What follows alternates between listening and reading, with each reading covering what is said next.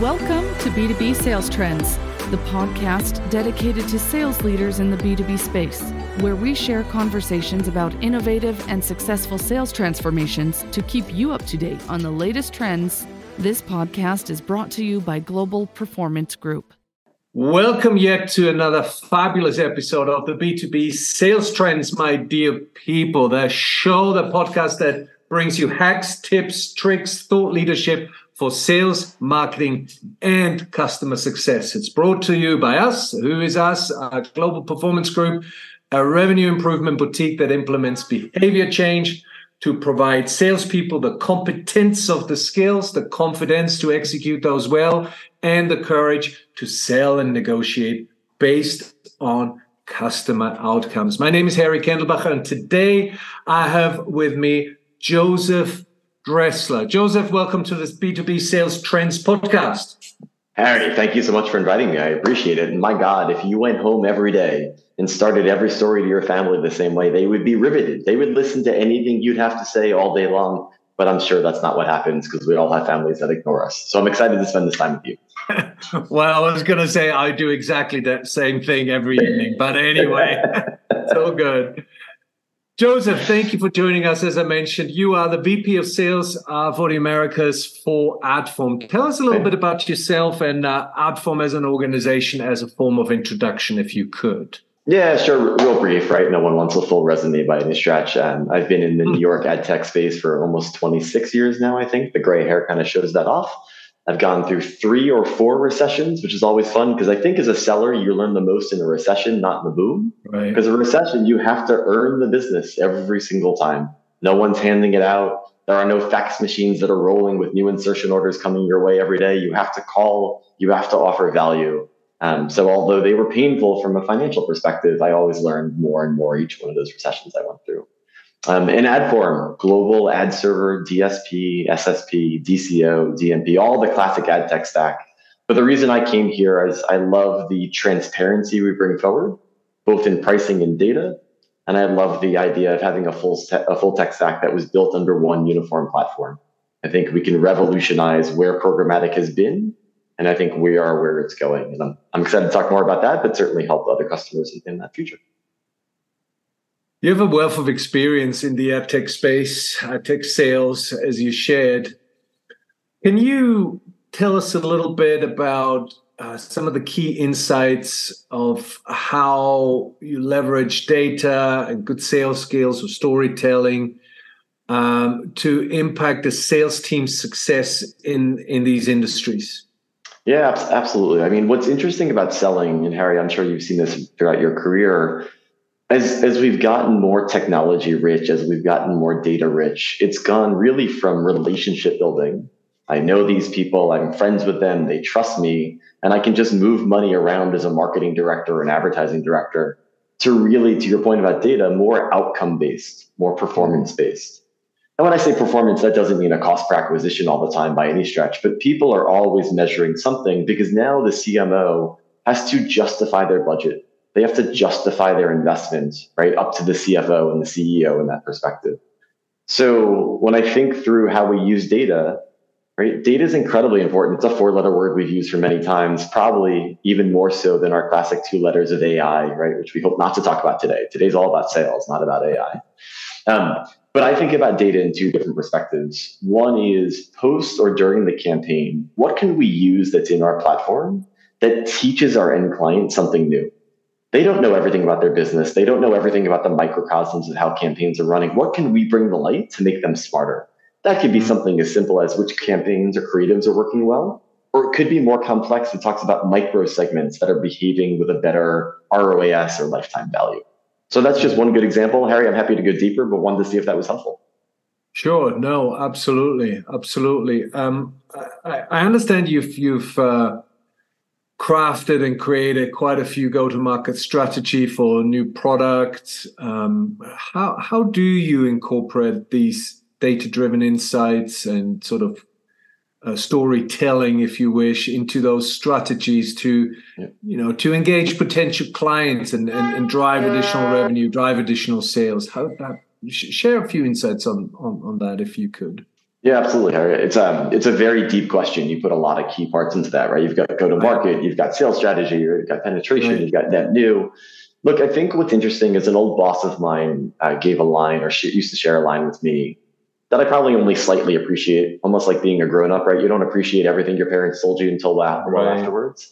But it, his story was a simple one. He's like, look, our job as sellers is to put our clients in a movie. And that movie, if you think about any good show you've watched, Harry, it has an arc, right? It doesn't, it's not all rainbows and unicorns. It has an arc. It has something that draws you in. And for us as sellers, that has to be really around pain. What is the pain the consumer is facing, the consumer or end customer, people like that? What is the pain they're facing? And candidly, how do you make that pain worse? How do you step on the pain so they yell ouch, right? They, they, they can't take it anymore. It hurts so much, they have to solve it. Because you know this from all your experience. One of the worst, is not worst, sorry, I said it the wrong way. One of the key reasons sellers don't get a yes isn't because they lost it to somebody else, it's no decision. And so, one of the greatest ways to get a decision is to showcase how hard it is if you don't make a decision to solve your problem. Right. Right. And so I, so I try to tie that. If I think about your go-to-market question, I try that. I try to tie that to the go-to-market strategy. What is the pain point in the marketplace that people need to solve versus they talk, they're talking about solving but don't actually care to? Right. And a, a silly example is recycling here in New York City. It took many, many years for people to get to the point of recycling because it was too hard.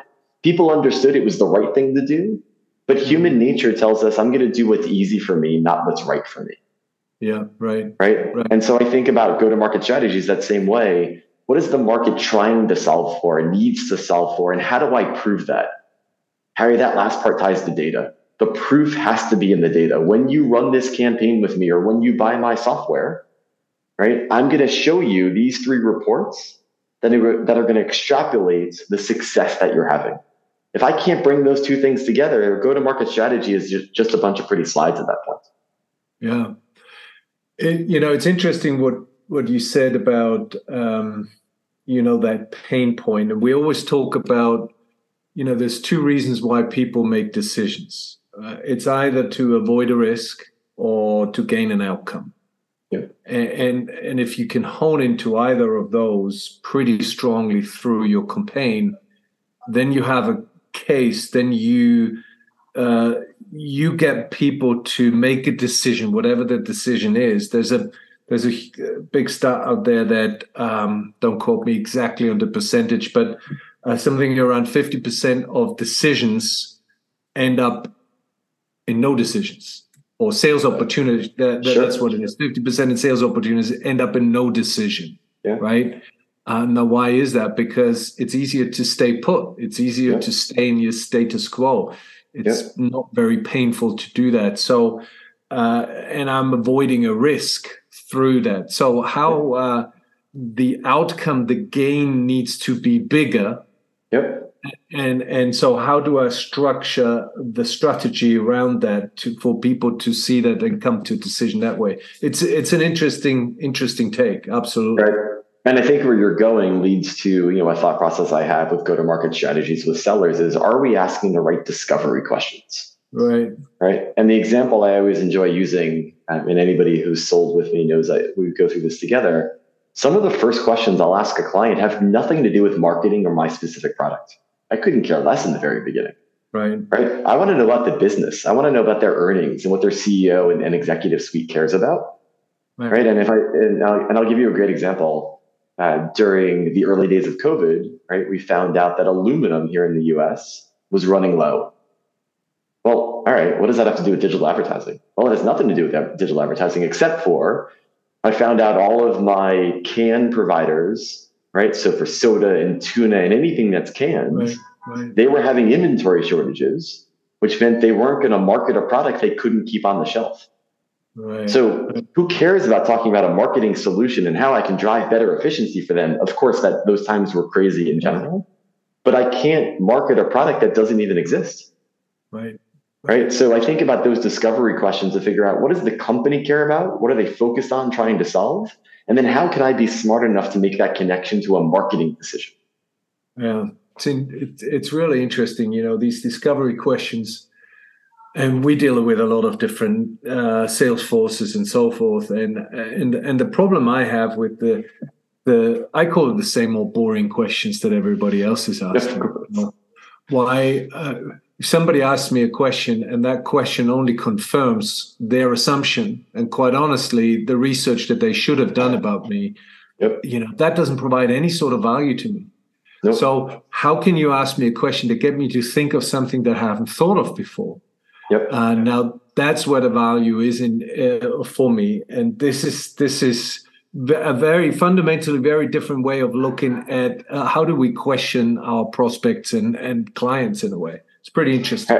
Harry, I'll give you a funny line to think about that, and I hope oh. this gentleman, I hope this gentleman listens to this uh, this podcast that we're doing because he'll smile knowing that I'm quoting him. Um, but he gave me a famous line many many years ago, and he goes, "So Harry, what's the question behind the question?" sure, you want to know if my sweater is cashmere or something else. It's fine. But like, why? Like, why are you asking that question? What do you really care about? And I've used that directly on many calls before. To your point, when I get what I what I consider to be a level one or a, a very basic question, I was like, well, if whatever the answer is, like, where the, how does that help you move forward? Like, let, let me understand that more, and then we can really dive in and have a little fun together. And it and it it's great. You get the recoil a little bit, right? People come back and they're like, oh, there's some real thought that needs to happen Right. right. And those are some of the best meetings we can all have because that's where the curiosity comes out. That's where the intellectual learning comes out. That's where the business problem solving comes out. Right. And, and I really feel like, and, and, and I love that, that anecdote, that people need to have a certain courage to do that nowadays. You have to be a little bit daring to bring that sort of level, that sort of edge into the conversation. But that's then thought provoking. That creates a little bit of tension in a way that that is enriching for both people to have that conversation. Nobody wants to have the same old rubbish no, no i hope not. I hope right. not. And and um, you bring up and you bring up a point harry which i think is critical as we consider sales right? We've all had a plus sellers. We've all had a sellers. We've had b plus c right? And go all the way down. Yep. and yep. consistently you know one of the traits i find that ties to what you're saying is not only curiosity mm. right curiosity is incredibly important. It's one of my favorite terms to use, right? You want to ask good questions that makes the conversation more engaging. But you you have to toe the line carefully, and this is where a great seller comes into play. They can't be afraid of what the answer is going to be. Right? So I can't ask you a curious question that opens the door to a room and then be really scared to walk into that room. I have to mm-hmm. know that that almost like a choose your own adventure, which is one of my favorite lines in sales. Right? A question I'm going to ask is going to be so open-ended, but directional. I know what I'm doing because I know the three answers they're going to give me, and I'm ready to go down any one of those three paths. Right.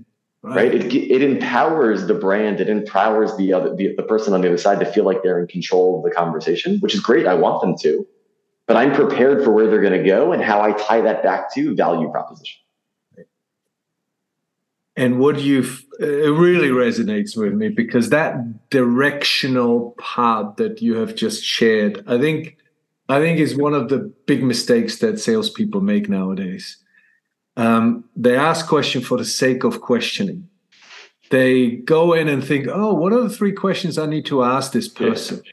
Yeah. You know, yeah. you need to have, uh, you need to lead with direction here. And before you can even think about the question, think about the need that you want to develop in the mind of the prospect. So it's not about finding out needs. That's low level. It's yep. really about how do you generate new needs in the mind of the buyer. And therefore, you have to give a certain direction. For that, you need to ask tough questions, thought provoking questions that generate that need, that gives that direction you have referred to. Yep. Really passionate about this. And, uh, and it's interesting when you know this and when you live that stuff, you can spot something, oh. somebody who doesn't do that from yeah. a mile, yeah. right? No. I mean, Harry, how many times have you been in calls with obviously people who have reported into you throughout your career and you know they're asking the right questions, but they're asking them just to ask it to your point, and you and you see them go, Harry, what's your favorite food? It's pizza. Great. Harry, what'd you do yesterday? I went out with my wife or whatever, right? And then what are you going to do over the weekend? I'm going to watch some soccer. All right, cool. Well, I asked you the questions. I got the answers. Harry, it was great meeting you. I hope that we could uh, catch up next week. Yeah, great. You're like, okay, what? All right, did you learned facts, but you didn't learn insights there. Facts right. and insights are two very different things. Right, exactly. And uh, and in this day and age, the reality is with social media and everything around it, you can find out pretty much everything from anybody. Yeah. Yep. Uh, so who cares if I watch soccer or basketball that weekend, right? I mean, you should know quite honestly. But anyway, um, cool, cool discussion. And and and on that topic, it sounds like that um, you know there is a real importance for you to sort of you know train and mentor your sales teams yeah. and sales teams current and in the past can you elaborate a little bit how you train your teams and uh, you know to connect with clients to close deals and to progress opportunities share your thoughts on on the training front of things yeah i think this is the, one of the hardest parts i've seen certainly in my industry and probably in others too which is how does a manager at, every, at any level it doesn't matter what, what level you're at because you're always managing somebody how do, how do you handle the work you need to do on a daily basis mm. and tie that to how you make your team better? And you're like, Joe, you're like, Joe, what does that, tie, what has, how does that connect here to, to your mentoring and what you do? Well, I, I, believe in the long game for many things in my life, whether it was, whether that was personal and relationships, whether that's business, whether that's investing, mm-hmm. right. right? Like Vanguard index funds are phenomenal investments if you have a three, five, 10, 15 year horizon, right? They're not if you're trying to make money today versus tomorrow. They're just simply not. And so the reason I tie that example together is I'm always willing to face more pain, which is sacrificing my own time in the short term to get people in a better spot so they can run faster in the long term. And so what does that mean? I'll join more calls with them. I'll sit and I'll take the notes so they can be free to really engage in a client. But when I take the notes, obviously I'm taking notes on what the client said, I'm talking about next steps, but I always have a section on the bottom that talks about how did the call go? Not the content of the call. How was our presentation? How was our conversation with the client? Did we talk too much? Did we not ask enough questions? Did we not dive deeper into the questions? Was it not organized? Were we over here and then over there and over there? And so I'll spend a lot of time with people almost as a teacher. Um, an old, an old uh, uh, coworker of mine used to call me Professor Dressler because in, in the days of being in offices, I would love to be on a whiteboard and sketch things out and kind of visually show how does something work right? I'm not a product guy. I haven't built product. I'm not building code, but I can explain it visually about how the mentality of what we do helps the bigger picture. Right. So the simple answer to your question is I lean probably too far in. If I really were to, to grade myself, I probably lean too far into making sure I'm helping people get smarter and better. And then right. also using that as a mindset as to where do I see their top level growth being and how do I position them to take advantage of their skills and try to minimize their weaknesses in the same scenario? Because you can't make everybody an A seller, and I can't make everybody good at prospecting and closing and negotiating. Those are three very different skills. Yeah. You're likely not to be an A in all three of those. Right, right, right. Interesting, very interesting. What uh, you know, obviously, sales and marketing play a key role. How do you see what sort of how do you see the two playing together, especially in making B2B sellers successful, how do you see marketing and sales collaborating effectively through this? Or don't they have to be? I, I, well, I love that question because it reminds me of almost, I'm an only child, so I, I'm only using this from what I've seen in movies and friends and things like that. But I feel like marketing and sales are brothers and sisters. Right? You go through phases in your life where all you want to do is kill the other one. They, they drive you crazy in every way capacity. Right. Right. And then there are times where you're like, they're my best friend. I couldn't live without them. I couldn't think about my life without them. They're everything to me. Mm. Right. And I know it sounds trivial, but that's that's a lot of the ways that I see it. Meaning, and I'll, and I'll be stereotypical about my own life, not here at Adform, but just in general. Right. Marketers are beautiful people. They come up with amazing stories. But the reality is most marketers don't talk to clients and then hear the feedback of how does that phrase actually sound to the end person? Does it mm-hmm. resonate? Did it make sense? Did it come through? Um, one of the other challenges I always bring up when you're actually in market with clients is, Harry, you're you're you yourself. I am too, right? You're in a competitive space. You're not the only one in the marketplace that does what you do, right? If I were to hear your pitch and I close my eyes, I'm not looking at you. I'm not looking at a deck. I'm just listening. How do you sound versus everybody else who's walked through my doors and pitched their and pitched their scenario? Right. right? Are you using the same buzzwords everybody else is using? Are you using the same slides that talks about the same problem as everybody else? Right. right? Are you simple Or have you've gotten down to our earlier part of the conversation, which is can I dissect into what a client really needs to solve for? And is marketing helped me grasp and tell that story? So the best relationships I've ever had is where my product marketing team is on calls with me, not to hear my feedback, but to hear the client's feedback. Yeah. And Harry, it's phenomenal because nine times out of 10, it's not 10 out of 10, nothing's ever 10 out of 10, you know that, right? But nine times out of 10, I'll get off a call. My first question to my product marketing team. So what'd you think? Wow, I, I can't believe how the client heard that perception of what we do. Right. Right. Right. I can't believe they asked this other question. I thought we talked about it. No, we didn't. We didn't talk about it in a way that was satisfactory to them. Yep. Right. And I'll do that by running through the call the way my product marketing team wants me to do, knowing I can always correct it in the future. Like I'll never sacrifice a client, of course, but I'll do it the way I'm being guided to do versus the way I want to do it. And then the next meeting, I'll do it the way I want to do it, even with the same slides, right? The same paperwork, whatever it is that we're showcasing or using. And I'll be like, that's the difference. And that's the help I'm asking for here. How do we bring the client's mindset to mind to how to how and what we're solving? Right. And then we're then we're best friends, Harry. We're absolute best friends. Love it. It's great. Great. Our listeners will appreciate that. Interesting. no, absolutely. What uh, what trends do you foresee shaping the future of ad tech, uh, especially when you think about you know how these trends will impact B2B sellers who you know rely so much on technologies for their sales effort and strategies yeah. and so forth. What does the future hold for ad tech? Ah, the future. I mean, the future of sales or the future of ad tech? Which one do you want to go down? Well, the future of ad tech within and, and how does it impact sales? Sales. So yeah, I, I, probably have a slightly different opinion than many other people. Um, look, AI and technology is phenomenal there. I said it, everybody's happy, right? We threw those in, we got the buzzword in, we're done, we can check it off. I think it's miserable in the same scenario. So if you think about what we all went through a few years ago with the pandemic and how that's changed the office environment and how that's changed even in person, even here in New York, you know, many companies are back two days a week, maybe three it's still hard to get face-to-face meetings, which means we're so electronically focused. This is one style, right? Yep. The classic Zoom, Teams meeting, etc. Yep. Um, but many, many people, obviously in sales, we're all subjected to it, are sending out emails, right? We're using LinkedIn, right? We're using anything we can to get across. Well, Harry, what's happening in email, right? Undeliverable, spam filters, junk, yep. because people are using it too much. Right. Right. Is it really wonderful that companies are sending out 10,000 emails a day? Is that really something we should pat our back on the uh, pat ourselves on the back for and be like, look how great it is. I, I sent out 10,000 emails and I got, a, I got five responses. Look, I got five responses. This is great. Mm-hmm. You got mm-hmm. five out of 10,000. What is that doing? The trend I'd love to see is almost like we have a credit rating score, at least in the US. I don't know how it is in Europe, right? We have an individual credit rating score of how our finances are, yep. right? Whether a bank wants to lend money to me, whether a credit card wants to give me credit limits.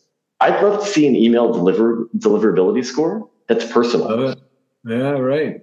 Right. I want to know my score, and I want to then know, just like you do with your credit. Oh, your credit balance on your credit card is too is too high. That's why your credit score is going down. You missed some payments over here. That's why your credit's going down.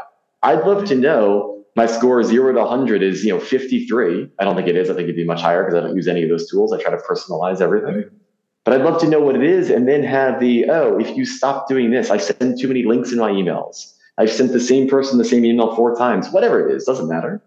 Right. I'd love to know what that is so we can all get better and smarter. Right. Right. right. Because when you're when you're on the client side, what's one of the things the client will always tell you? Yeah, Harry, I missed your email. Totally missed your email. You want to know why? I get a thousand of them. I don't. I have such a hard time looking at my email, junk folders, everything else. I don't know what to read anymore. Right. Right. right? Let's lower, let's lower the volume of email dramatically, but make them effective. Let's put the onus back on sellers to tell a real narrative of who I am and what I think I can do for you that's thought provoking enough that leads to an actual meeting. Simple, down to the point. What's the problems that we solve? Here's how we do it. Let's go, right? Yeah. Um, yeah.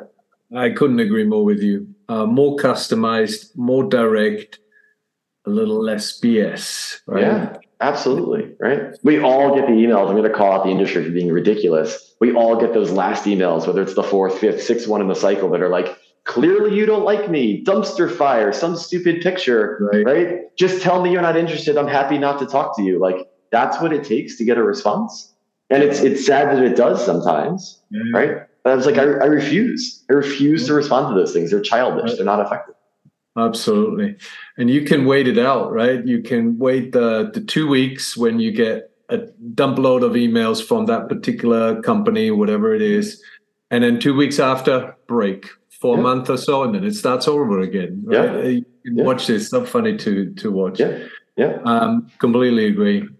Uh, final question, Joseph, if we if if I may.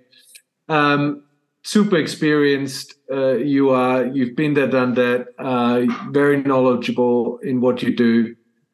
You've seen some great salespeople. You've seen, if I may use the term, rubbish salespeople.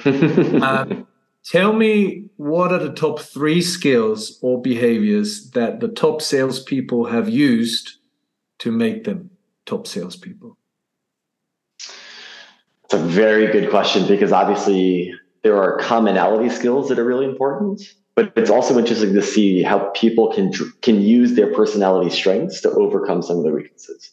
But if I was creating a robot, if I was creating a perfect person in that scenario from the seller perspective, I'd probably go with these two, if not three. So the first one, of course, is curiosity. Right. Right. Any good seller is curious about their client's business that's how you're going to get undiscovered needs to be brought up right it's how you're going to learn more about not just the wants but the desires and how it affects their boss and their boss's boss right right curiosity is so important and again that goes with the strength and confidence to know if i ask a curious question i better be willing to open that door and walk down the curious path right so i think that's one number two i'm going to tie it back to how you started this podcast not only your energy and enthusiasm but the ability to tell a story. People gravitate to stories, right? They want a beginning, a middle, and the end. They need an arc. They need a lean in moment. Oh my God, tell me more. Don't stop the story right now, right? They need that. And the ability for people not to present slides slowly and methodically. So I'm telling you slide by slide what's happening, but to change the narrative and to showcase why you're excited about something and why you're less excited about right. something else. Right? Exactly. And then the third one I would say is look, we are small business owners, and a small business owner must be responsible for finances. So I don't need you to be a financial expert, but I need you to be professional about how you're forecasting. I need you to understand why forecasts are important and how to rate each one of your opportunities appropriately. If I have a close date in a week, but it's an early stage opportunity, clearly something's wrong in that scenario. Exactly right? Which one is it? I don't know. I have to ask you as the seller which one it is. Maybe the close date's accurate and you're misforecasting the probability, or the probability is right and you're way too optimistic on the close date because we're not going to close next week when we're only at stage 10 right now or 10% stage. Right. So if I were to build a perfect seller, curiosity, storytelling, and financial forecasting, however you want to kind of paraphrase the last part, but that would be for me a perfect seller. I love it. Joseph, thank you so much. You've been a fabulous uh, guest. Thank you for your insights. I know your uh, our listeners on the podcast will really appreciate uh, the input you have provided. Thank you. Uh, my dear listeners, curiosity, tell a story, and professional forecasting are your takeaways from uh, that podcast. Thank you, everybody, for turning uh, or tuning in again, shall I say. Until the next episode. Be brave, be courageous, and happy selling. Look after yourself. Thank you. Bye bye. Bye, bro.